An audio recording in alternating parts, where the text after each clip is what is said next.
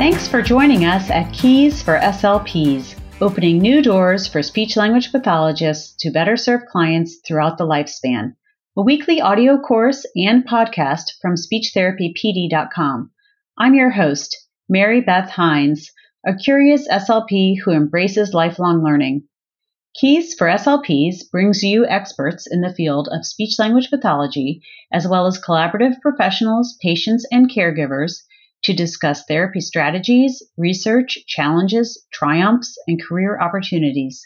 Engage with a range of practitioners from young innovators to pioneers in the field as we discuss a variety of topics to help the inspired clinician thrive.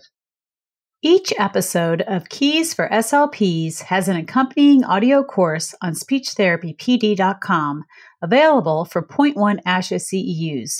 We are offering an audio course subscription special coupon code to listeners of this podcast. Type the word keys for $20 off. With hundreds of audio courses on demand and new courses released weekly, it's only $59 per year with the code word keys. Visit speechtherapypd.com and start earning ASHA CEUs today.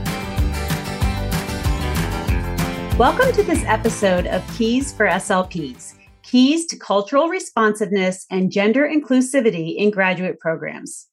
I'm your host, Mary Beth Hines. Before we get started, we have a few items to mention.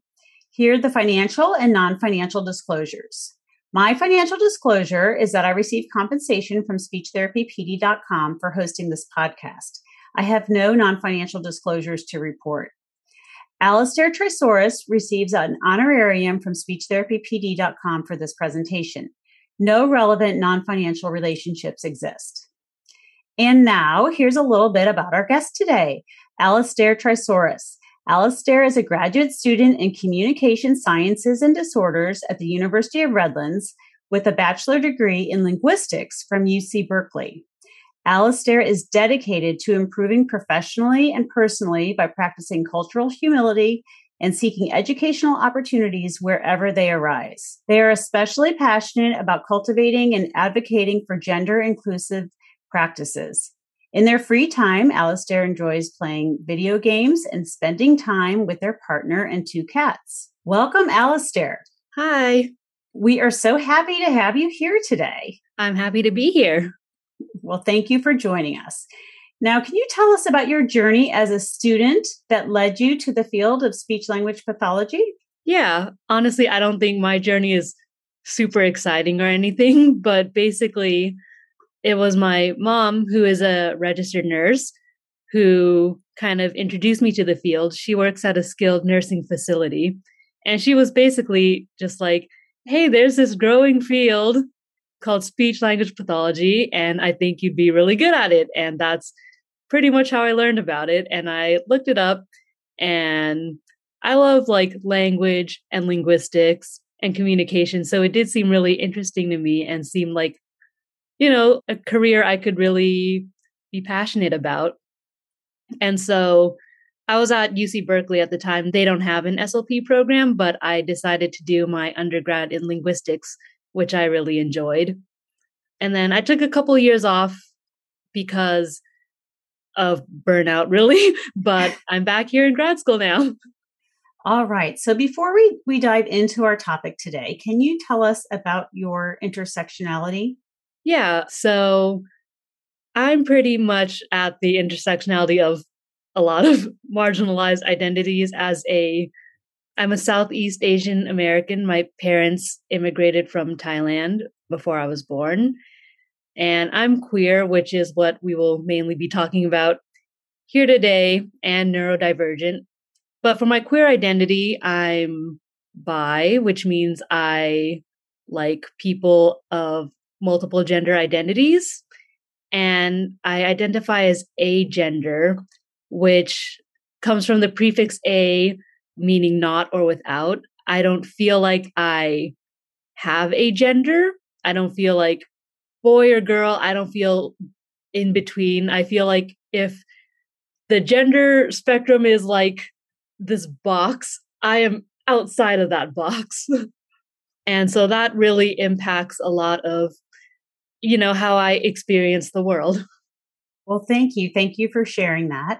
And speaking of experiencing the world, we're going to be talking today about your experience in graduate school and what you have learned about supporting gender identities in graduate school. So let's talk about the difference between cultural competence and cultural humility and how they are related to each other and important in our field. Right. So, cultural competence, as defined by ASHA, is about understanding and responding to the all the cultural factors and diversity in your clientele. And so it means like considering the impact of all these factors of like language exposure, particularly, but other factors like racial factors too, and how that might impact the care that they need.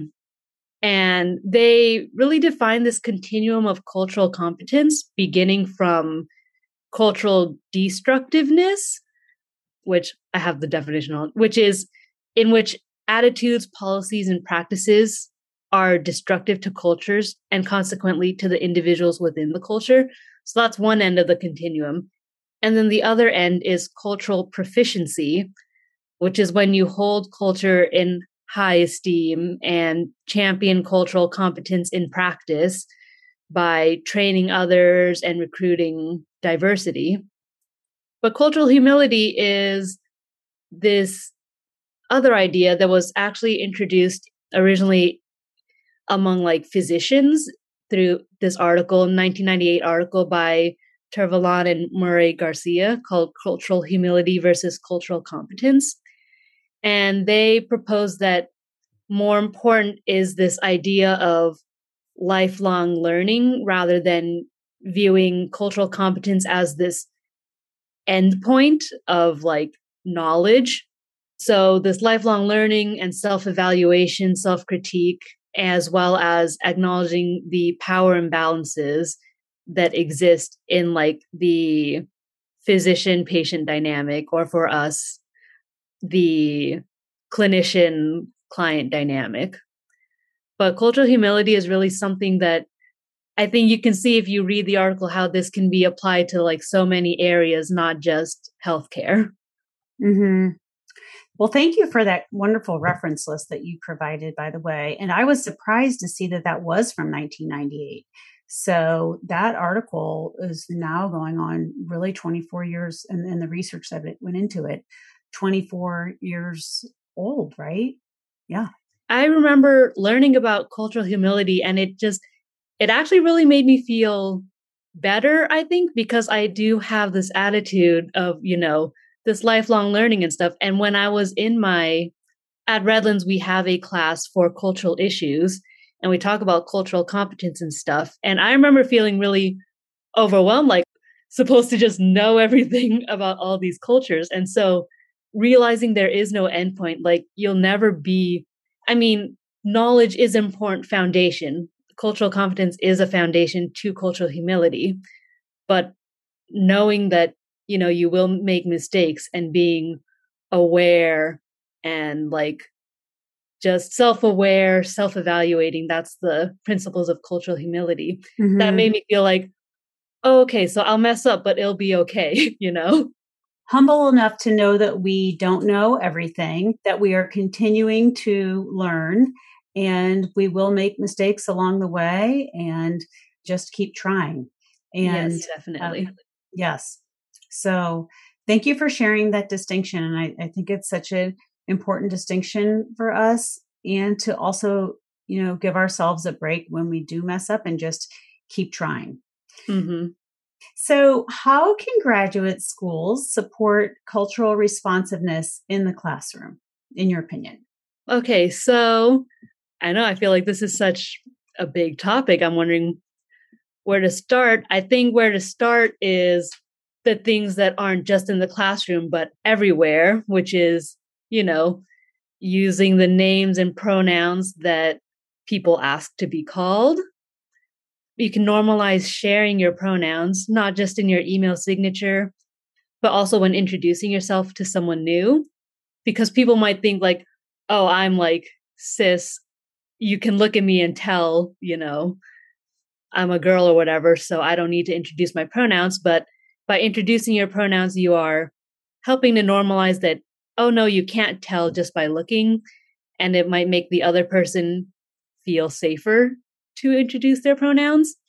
Because, you know, even though I say we should do this, my pronouns are they, them. So I don't introduce my pronouns like when I meet any, like everyone, just because I don't know if this is a situation where I'll feel safe or comfortable to do so. And then, and, you know, we can talk about any of this more if you have questions, but I'm just kind of going through a little list of what I think. What other things can you think of that would be helpful for in the classroom or, or everywhere? Mm-hmm. Well, being mindful of the everyday language you use, I think we don't realize how gendered a lot of like language is. And then even things like saying, instead of saying both genders, you know, that's binary. You can even switch to say all genders, you know, or like saying opposite sex. You could say another gender or a different gender. Okay. Stuff like like I think that's a lot of it, it takes time to just kind of be aware of the language you're using and the way it might be reinforcing the gender binary. And that goes beyond like specific words and also to like stereotyping, you know, interests and activities by gender. Okay. Okay. So let's say you're in a classroom mm-hmm. and a professor is talking about speech language pathology related topic and they say this applies to both genders. And how do you feel in that moment? In that moment, you know, I would it's hard for me to describe the feeling, but I just when these like little things happen, I just feel this little ping like it's just like just a little like wince, you know, mm-hmm, because mm-hmm. in that mm-hmm. moment I'm being excluded.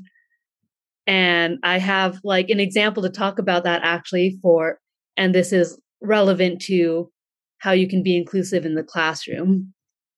So in one of my classes, we had to record, like audio record ourselves and analyze that audio using Praat, which is a speech analysis software. It's like a free software that you can use and it'll show you it'll show you the spectrum analysis too and you can like look at the formant frequencies and stuff like that. So we were just recording ourselves and practicing using it and seeing the tools available on praat but something else we had to do on our little worksheet was like write down our average pitch that Praat shows us and then compare it to the average pitch of your gender and then report on the difference. So obviously the only options on the paper were male and female. And I was sitting there like, what do I do? I didn't want to leave it blank because I'm, you know, I try to be a very good student. and I'm like, well, I got to answer this. So in the end, I picked female because I know that's how people do perceive me, like 85% of the time. And then like the 15% of the time I'm perceived as male, like the perception changes when they hear me speak because my mm-hmm. voice is always perceived as feminine and I hate that. like yesterday I was out and someone called me sir and even though that's not right either, just because I'm almost always perceived as female, it makes me kind of happy that I'm like, oh, I'm visibly like they didn't immediately like look at me and register me as female. So whenever I'm called sir, I just I'm like, I don't want to talk because then they'll like realize their quote unquote mistake. Anyway, that was a bit of a tangent, but no, that's I ended up example, going with though. That's good yeah. example though because that is something that someone who is either goes by a binary gender. They don't have to think about all these things. Mm-hmm. And they go mm-hmm. through their day and they think about a lot of other things. Obviously, we all think about a lot of it too, but yeah. this is not something that's like on our mind. And that's something that is very much on your mind. Yeah, definitely all the time. and like, I mean, at home, I'm just me. It's, I'm comfortable. So it's really when I'm out, I'm being perceived. That's when it's like on my mind all the time. Mm-hmm. But to go back to the assignment, you know, I went with female for the assignment, but like I had all this internal discomfort doing it. So to bring this to like how can you be inclusive in the classroom, just when you have activities with this kind of interactive component or when someone has to report on themselves in some way, just like ask yourself, is this activity inclusive of all genders? And if not, can I modify it to be inclusive of all genders?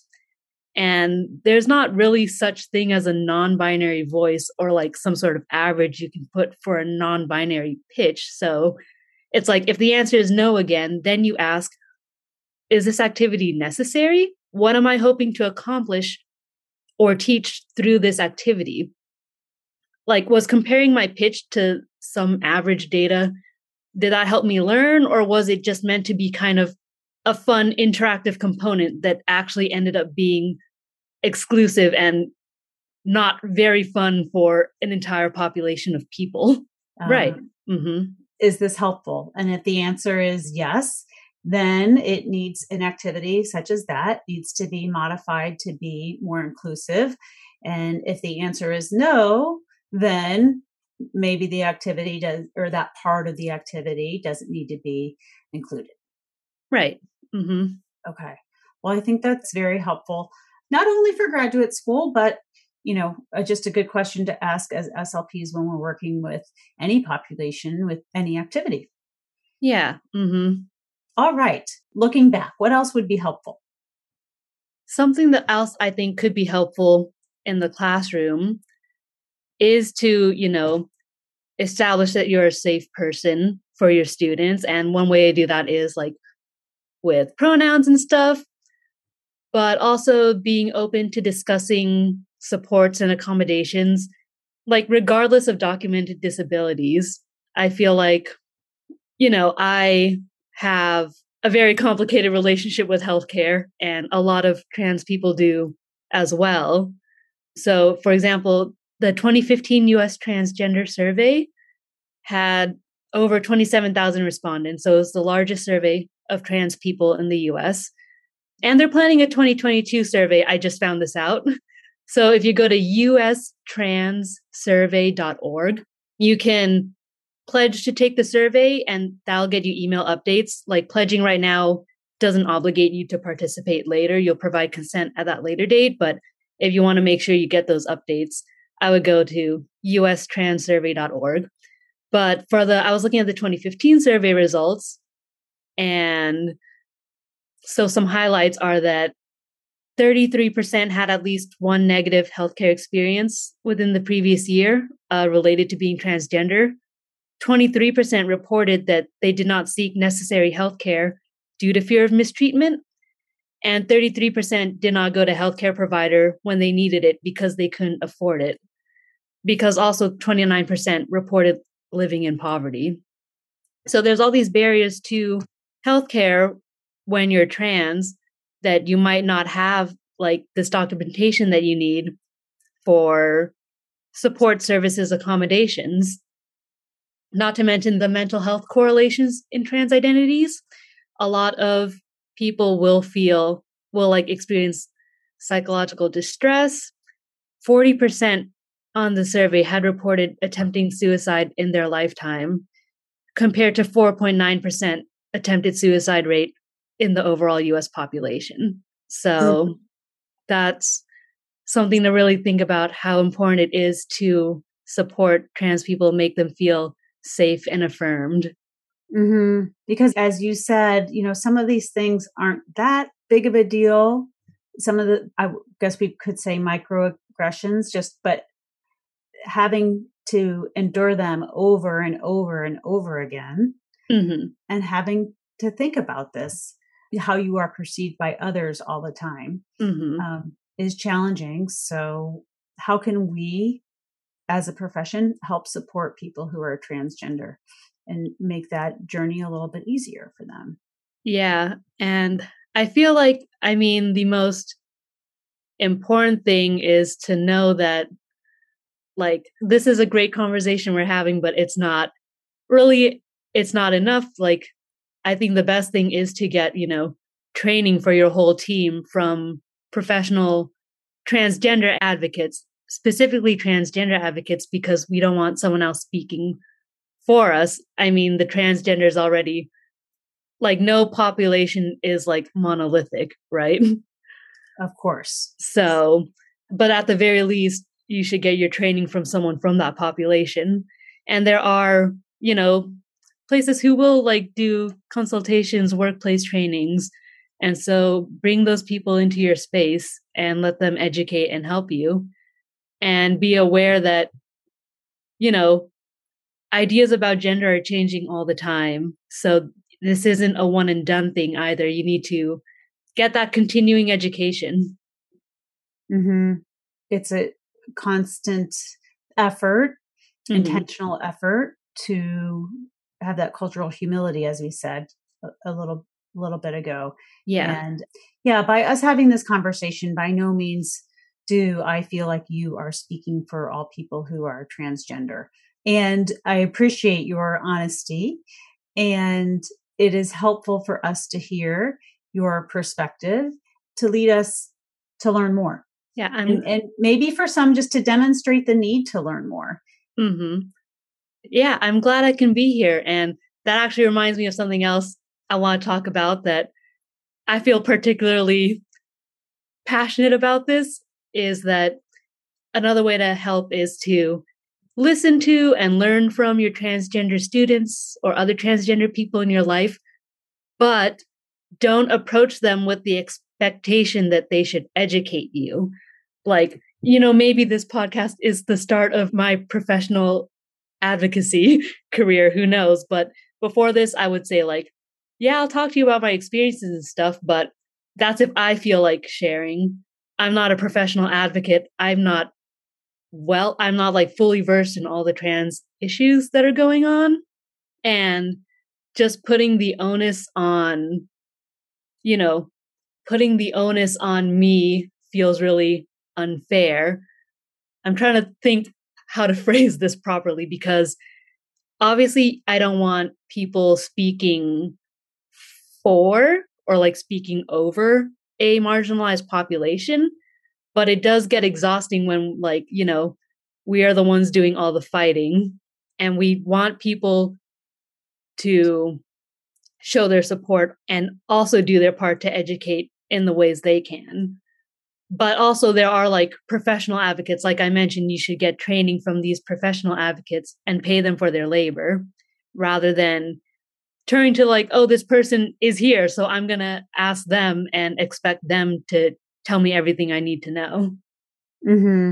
Mm-hmm. Did that make sense? I know I kind of like. No, that does make sense. Okay. Well, and not everybody is comfortable in that space. Mm-hmm. Um, there might be some people who like to have the opportunity to educate others and other people who don't want to talk about it at all. It's private information and they might view it as not something they want to talk about publicly. So it's important right. for us to all be sensitive to that. Right. And some people, you know, might not be that involved in the community and stuff. Like, this is a personal identity. It's just, it's really the rest of society that's making our existence political. You know, sometimes I just want to exist. so I don't want to have to talk about like all these politics.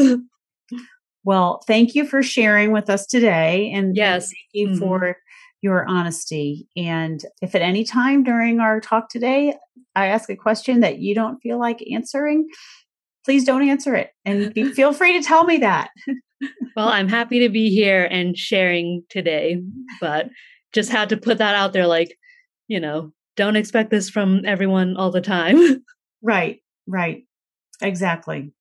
Well, thank you for pointing that out to us. Mm-hmm. All right. So there are some people who say, well, it makes me uncomfortable to use like they because it is a plural for a singular person. And how do you approach you know if someone says that how do you approach that? Because i'm thinking language is always changing.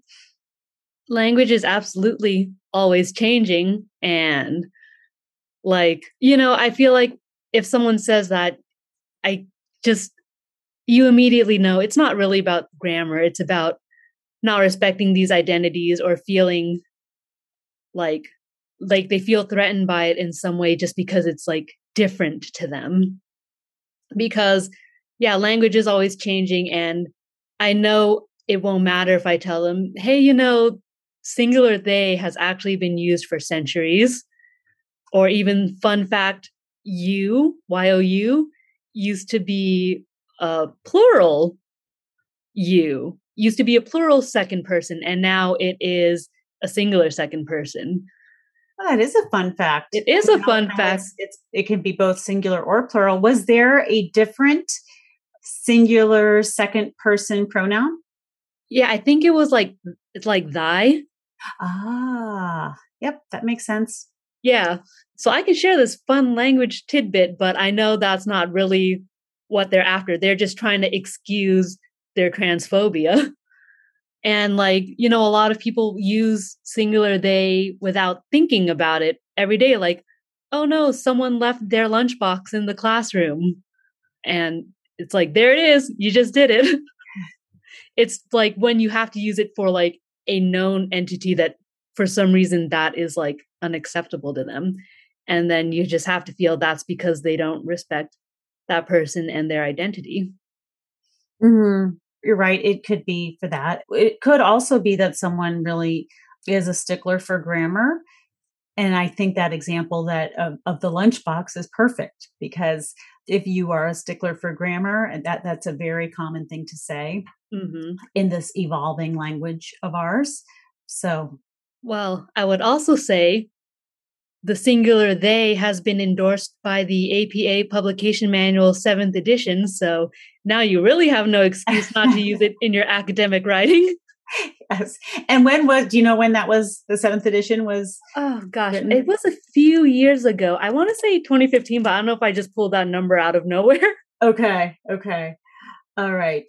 The 7th edition was actually published in 2020. I feel like I heard about it longer than that, but recent, but yeah.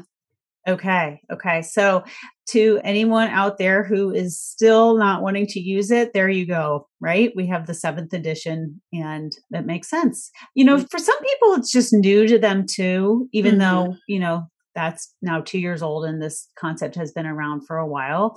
Yeah. I mean, singular they has been used for a long time before APA endorsed it. And we don't, you know, we shouldn't need like a guidebook to tell us that it's okay to use it. But now we have it for the grammar sticklers. for the grammar sticklers, yes. But there are some people out there who, because I know people, so who literally have never heard of that, and they'll say, What? And then once it's explained, and once I use the lunchbox, they say, Oh, okay, I get it. So I don't know. I just want to put. Yeah, I mean, there. definitely. I like, I try to, you know, show people courtesy and extend the benefit of the doubt. Like, even though to me, it's like, you know, I've known about this for years, but maybe some people just in the circles there and they haven't been exposed to it. But if mm-hmm. after you explain and they're still resistant, then it becomes a problem of, well, even if it doesn't make sense to you, you should do it anyway to respect this person. And if you don't, then yeah, that's the problem at that point. Exactly. Exactly. All right. So we talked a little bit about how these little microaggressions add up. And you talked about the microaggression pyramid. Can you talk about what that is?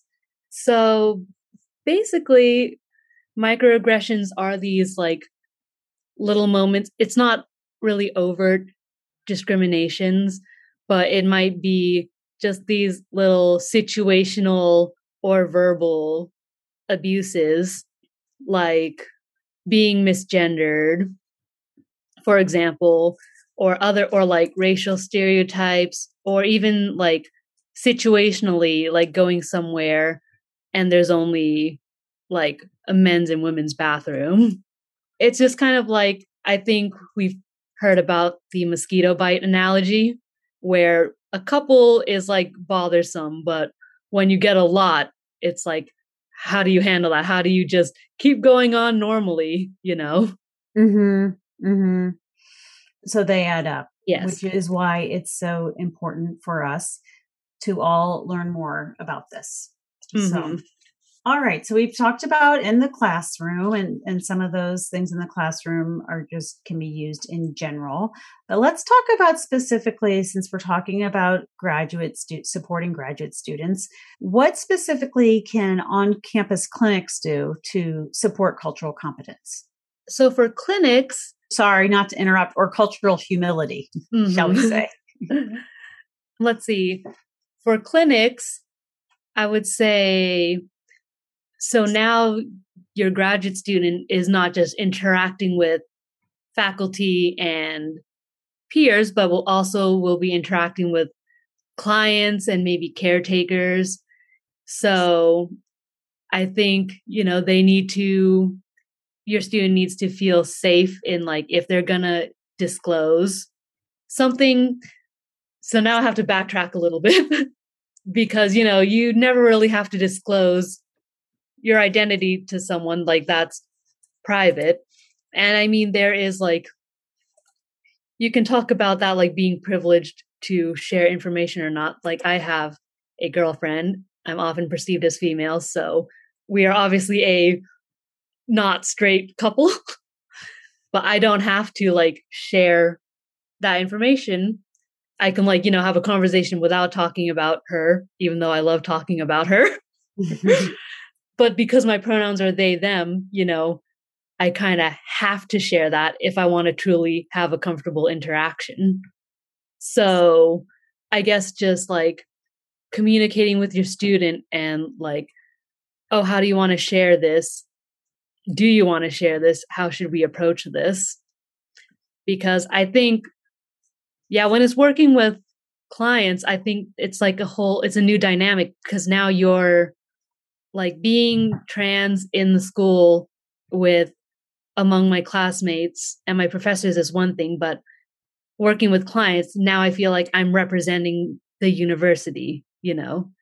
And this applies to when we talk about like clinical placements too. I feel like now i'm in this other environment and i'm representing my university and i have to i'm conscious of how my performance and my attitudes will be a reflection on the university and if they will want to take students from my university again.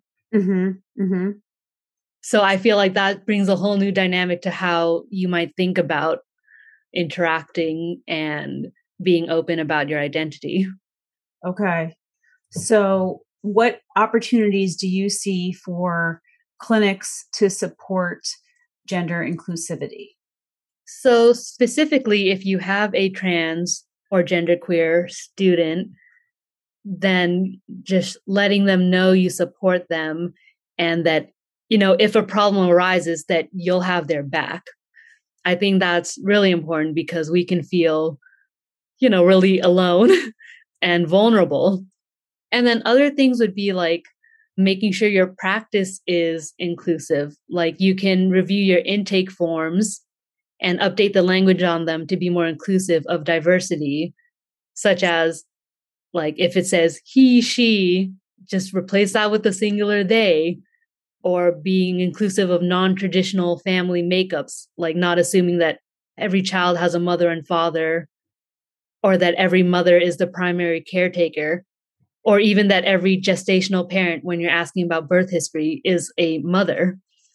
And obviously, your graduate student isn't a client, they're not filling out this form, but having this inclusive form signals to them that you know this is a safe space that's inclusive of all genders and you know you're practicing what you're preaching.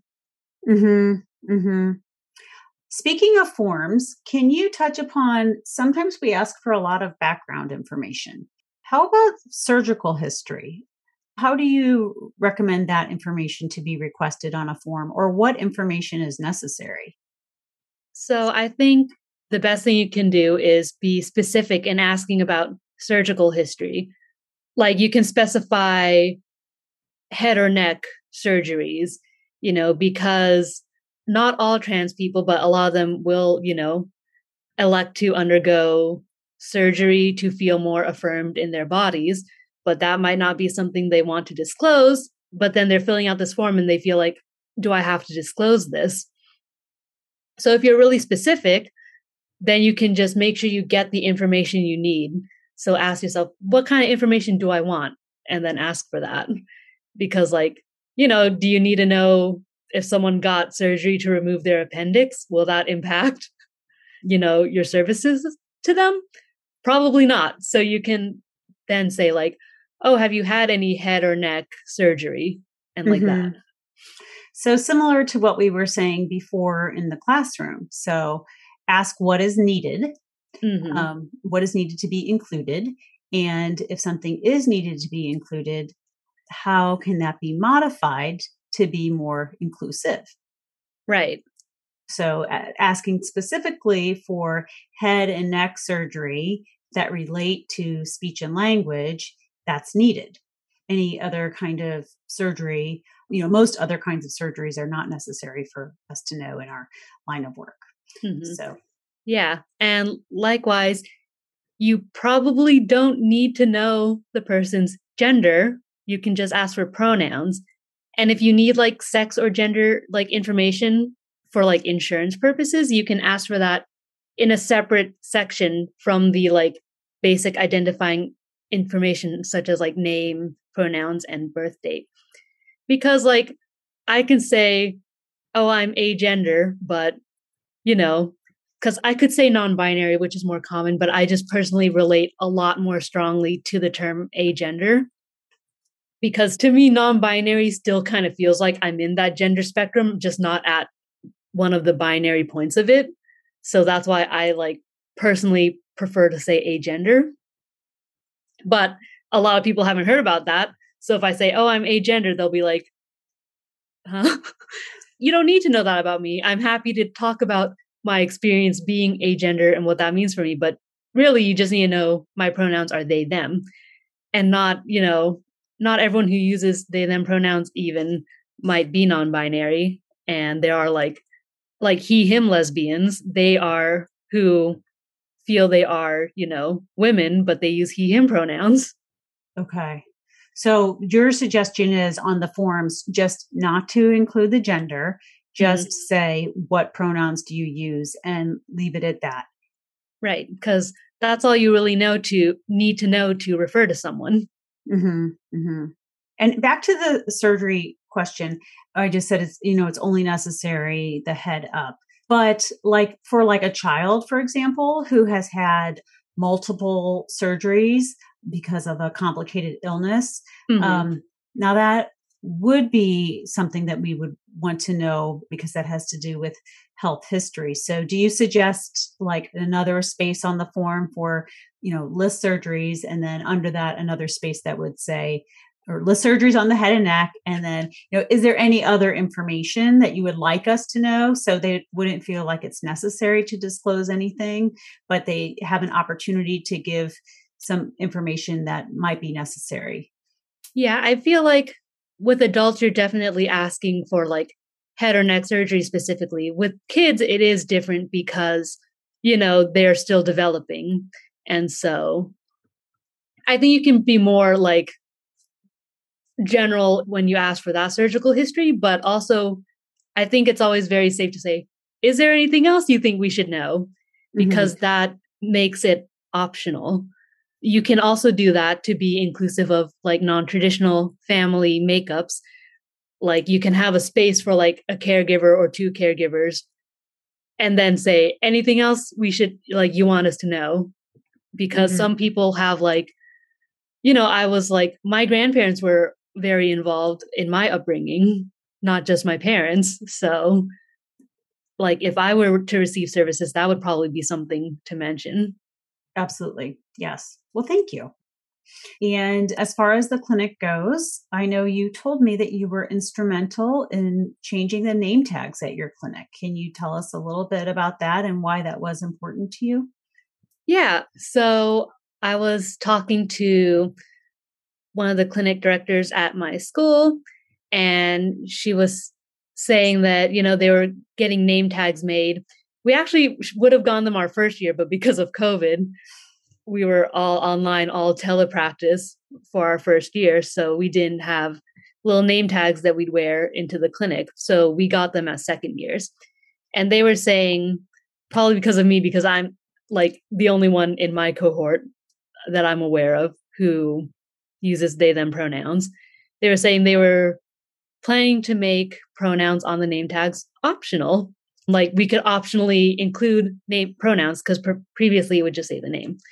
And I said, "Oh, you know, I think it would be good if everyone had them and it's not optional because then you're normalizing the practice of you can't tell someone's pronouns by their appearance and then you know i just kind of feel awkward if i'm the only one walking around with pronouns on my name tag. That makes me feel othered. Mm-hmm, so mm-hmm. so i said you know i think everyone should have pronouns on their name tags and they agreed. So now we got our name tags and we all have our pronouns on them. Well, good for you for, I know it's not your job to advocate, but when you feel that it is, um, when you're comfortable doing so, mm-hmm. um, good for you to make that change. Yeah. And it's also kind of nice for you to know that, you know, next year someone doesn't have to deal with the name tags. It's just the way that it's going to be done. Yeah, definitely.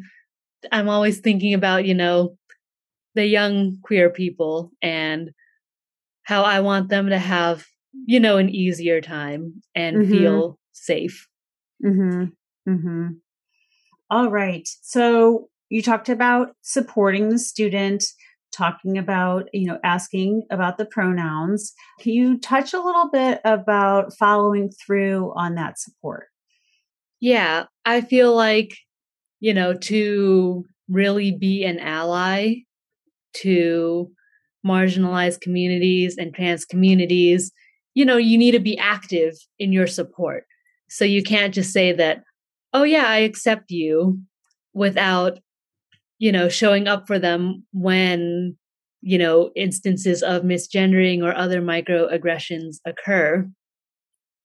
So I talked a little bit about, you know, making a plan for how to best support the students so they feel affirmed in their identity, like in the clinic space or even in the classroom space. And I think, you know, you need to follow through on that plan and then like just check in and be like, you know, if you've noticed things haven't been going to plan or just checking in in general, like, like, how are you doing? I don't know. I don't know how to eh, word this well, but basically at my summer externship, I decided I'm going to go in there and tell them my pronouns are they, them, because I'd known I was agender for years but I was never out about it for a variety of reasons. But like my friends knew, and basically only my friends used they them for me in like workplace and school. Like in undergrad, I never did. So this time I was like, okay, I'm going to do it. I had like my pronouns in my email signature, and that was like the most out I'd been but I was like, this time I'm going to actually talk about it and be like, how am I going to introduce myself to parents and stuff? And so we planned that, you know, I would in- introduce myself and be like, hi, I'm Alistair. My pronouns are they, them. I'm a graduate intern from University of Redlands, going to be working here for the next few months. And just like fold it neatly into the introduction. And my supervisor assured me that, you know, if any parents had a problem with it, like they had my back and their clinic has like a no discrimination policy and so i felt pretty reassured going in mm-hmm. but then what happened was like the introductions went all okay but i don't know if they didn't remember like the parents because i was constantly misgendered every day by almost every parent and like colleagues too and my supervisor never really like checked in on that or like there was no issue with a parent raising issue with me so there was no need for that kind of support but there was no support when i was being you know called she and her every day during these clinic sessions when these parents are saying to their kids you know oh you have to listen to her and stuff like that and i feel like in ways. I don't want to put all the blame on my supervisor because this was also new to her. I had to give her the, you know, lunchbox example. I feel like in ways maybe I could have stood up for myself more. But on the other hand, it goes back to what I mentioned earlier about like the power dynamic and me feeling like, oh, this is a new placement. I'm the first student from my school that's been at this placement. I want to make a good impression. I don't want to cause trouble and mm-hmm. stuff. And so I was just quiet about it most of the time. Okay. Okay.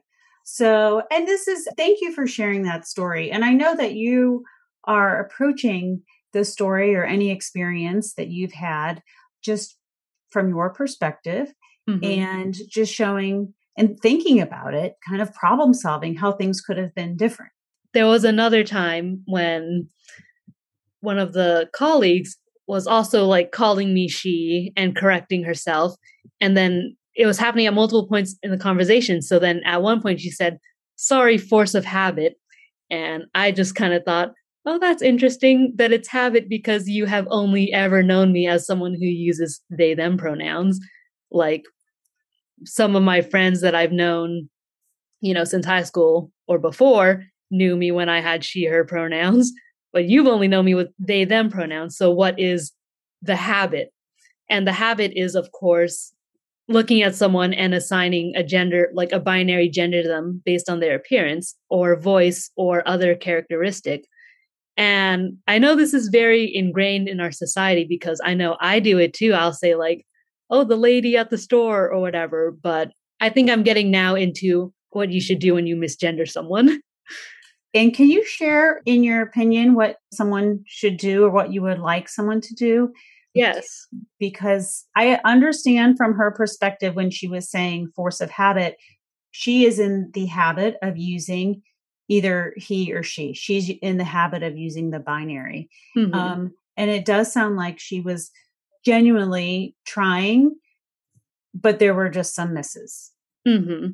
And those misses were hurtful to you because you felt and i don't mean to put words into your mouth but it, mm-hmm. it, seems like you didn't feel supported when those misses occurred mm-hmm. i mean i feel it definitely like if you notice the miss that's great i think like it's a good thing because you are aware and you're trying but when you like just kind of trying to excuse it was a little like eh I don't think you should do that. And that's going into when you misgender someone, I yes, think. Yes, please tell us. Sorry. Yes. I think the best thing you can do is just correct yourself and move on. Like, if you feel a need to apologize, just a quick sorry, like, be like, oh, I was talking to Alistair and she, sorry, they said, or whatever. And where it goes wrong is when you try to over apologize and say, oh my gosh, I'm so sorry. I don't like I don't see you as a girl or something like that. I don't know.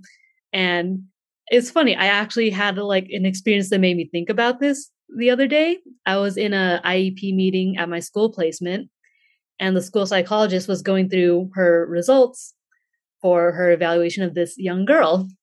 And at one point she said he, I mean she, and just carried on. And I was just thinking like it's funny how, you know, when like slips of the tongue happen all the time. I know I like fumble through my words a lot.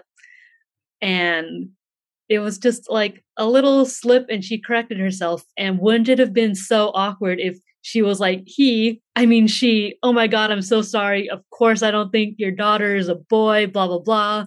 Like, but why do we do that when it's a trans person, you know? And I know it's because like the gender binary is so heavily ingrained in our society. And when we think about trans people, we have to confront that. And maybe that's why we're trying to like explain ourselves. But that just makes the whole situation, it's just calling more attention to the misgendering, which is already an awkward situation. Or if you're over apologizing, you're making the trans person feel like they have to say, no, it's okay which maybe it's not okay. So the best thing is to just correct and move on. Correct and quickly move on. Okay. Well, thank you for sharing that perspective because, and that's an excellent example that you used in the IEP meeting. And sometimes those answers come really simply to us. Well, if we wouldn't make a big deal of it for someone of the binary genders, then why would we for the transgender? So that is helpful.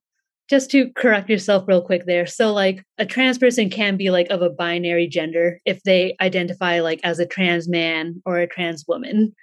So I mean, mean if you if we wouldn't make a big deal of a like accidentally using the wrong pronoun for a cis person.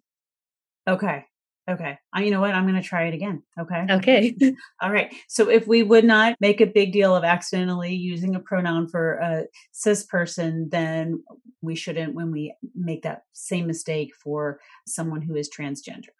Mm-hmm. I'm trying.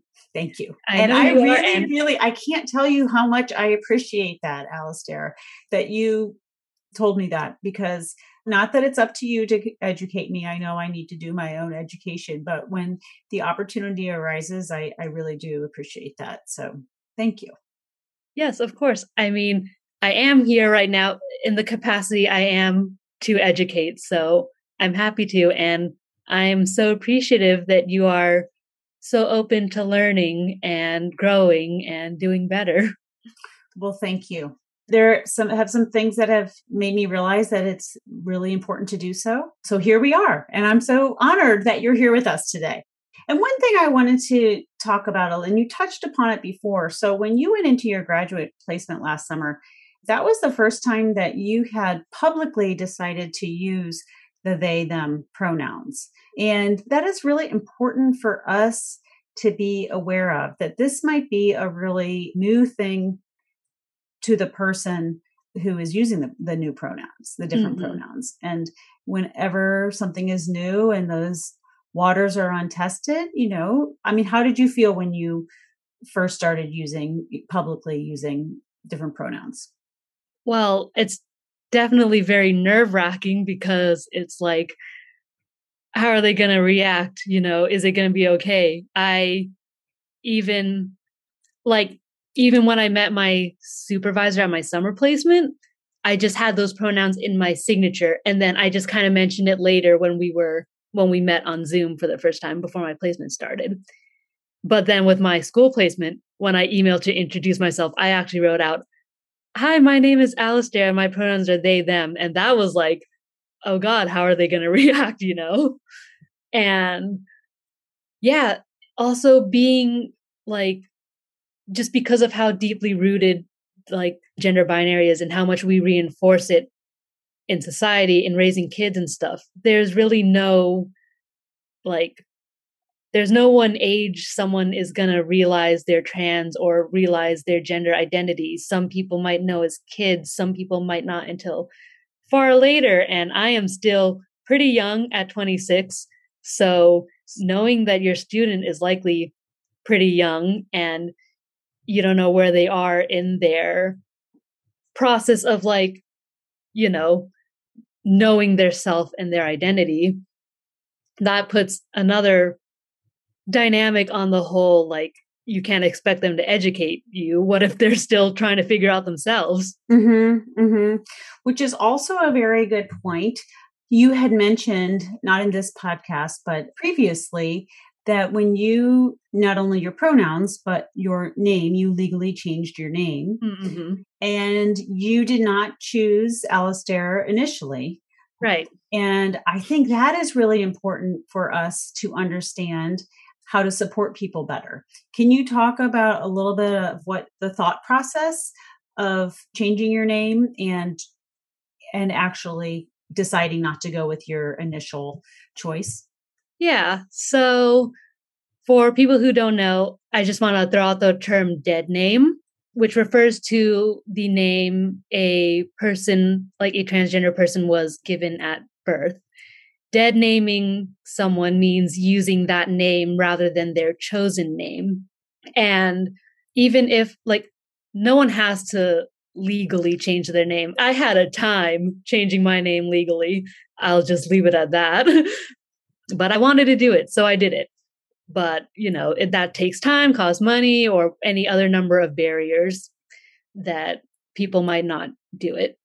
I'm kind of losing my train of thought because there's just so many threads I want to mention.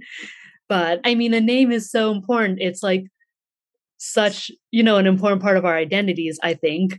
And especially to trans people, that name is can be something really personal to them.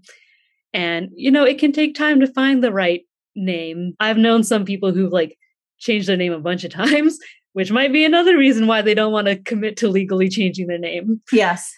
And the kind of sad thing was, I actually liked my dead name. I feel like I even feel kind of mean calling it my dead name. So I call it my old name sometimes because I actually liked it. I felt like it suited me, but I didn't like how it was very feminine gendered, which is why I wanted to change my name. So I went for a unisex name at first, and that was Alex. So my my old name started with an A, so there's a little trend. You can see I wanted to keep that A. Mm-hmm. And I liked Alex because it was simple, which I thought my old name was also pretty simple. I, that was something I liked about it. And I liked it when it was like written out. I, I changed it over the summer, so no school. So I'm just using it with my friends. It's COVID. The only person I'm hanging out with in real life is my partner. So I talked to my friends online and I liked Alex at the time. So I did it. So at school for the next semester, I was like, okay, I'm going to go by Alex.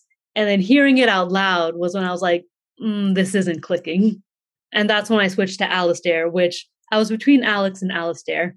And I picked Alex because it was simpler. Mm-hmm. But in the end, like hearing Alistair, I was like, oh, that's me. And so I think what I'm saying is, you know, support people like if they're changing their name, just like it's not that hard, right? To change what you call them. I mean, like you might make some missteps, but again, correct yourself and move on. If people get married and change their last name and say, like, oh, call me this now, you're not going to raise a fuss about it, right? Exactly. So, and like that exploration can be, that exploration of different names can be an important part of this person's social. So we have medical transition and social transition. And neither is like necessary to be trans. Like your gender identity is just what you feel inside. But social transition can include things like changing your name and pronouns, while medical transitions are those medical procedures. So, like, exploring those new names can be an important aspect of the social transition. And you can support them by honoring that name. And if they want to change it, honor that new name. Exactly. And kind of funny. Another reason Alex didn't really vibe with me was because I felt like even though it's a unisex name, because of my appearance and voice, it would still be like feminine coded. Like like they'll oh they'll think it's short for like Alexandra or Alexandria. I was actually thinking like if I changed my name to Alex legally, would I do Alex or Alexander? like I thought about that. But in the end I went with Alistair, which is a masculine name, but it's really funny because I've noticed that if I'm in a like if I talk to someone like over email or if someone just knows my name, Alistair, and not my pronouns, they will assume I'm male. But in person, I'm getting comments like, oh, that's such a pretty name. So even this name, which is like traditionally masculine, when they see it attached to me, they're now associating it. They're now like putting this like feminine descriptor on it. So that's something interesting that I've noticed. I don't really have a point with it. I just wanted to say, like, that's how per- pervasive like the gender binary is. You're like you're taking this name that if you look it up it's a masculine name but now you are seeing it in a feminine way. A feminine light yeah well that is very interesting. Well thank you for sharing that and i mm-hmm. think it, it that's just good for us for people who are seeking to understand. I appreciate you sharing that with us yeah. because when we meet someone who has recently changed their name and then maybe they change it again, I think your insight helps people understand why and mm-hmm. helps us to respect those changes. Mm-hmm. Something else funny that happens is now I have to deal another like you know a result of changing my name legally is now I have to go change my name in all these places like my bank and insurance and all of that stuff and I will go and say like I changed my name or I have to remember to say I changed my first name. But even when I clarify, they're like looking at the last name and being confused, like this is the same. I'm like, no, the first name, the first name. Oh, um, it is interesting. You know, I um surprised. You know, this is my last name is is my married name that I took, and before I got married, I didn't know that it would be a big deal. But no one will spell it right. They will always want to spell it like the ketchup and so, like, if I check in somewhere, I'll say Hines, H I or H I N E S. And if I spell it all out, they're like H E I. I'm like, no, H I.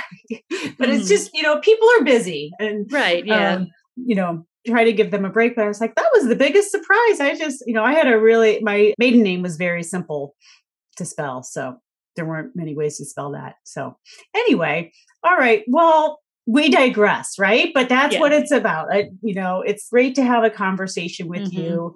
And I really appreciate your honesty, your vulnerability in coming here and talking with us today. And it's been such an honor to get to know you. And I'm so excited to hear where you land your CFY and, and where you land as an SLP. And you have a really exciting year ahead of you, and including graduation this spring. So, best of luck to you in all your endeavors and keep up the good work. Thank you. And thank you so much for having me. I really appreciated it. Thanks for joining us here at Keys for SLPs providing keys to open new doors to better serve our clients throughout the lifespan. Remember to go to speechtherapypd.com to learn more about earning ASHA CEUs for this episode and more. Thanks for your positive reviews and support. I would love for you to write a quick review and subscribe. Keep up the good work.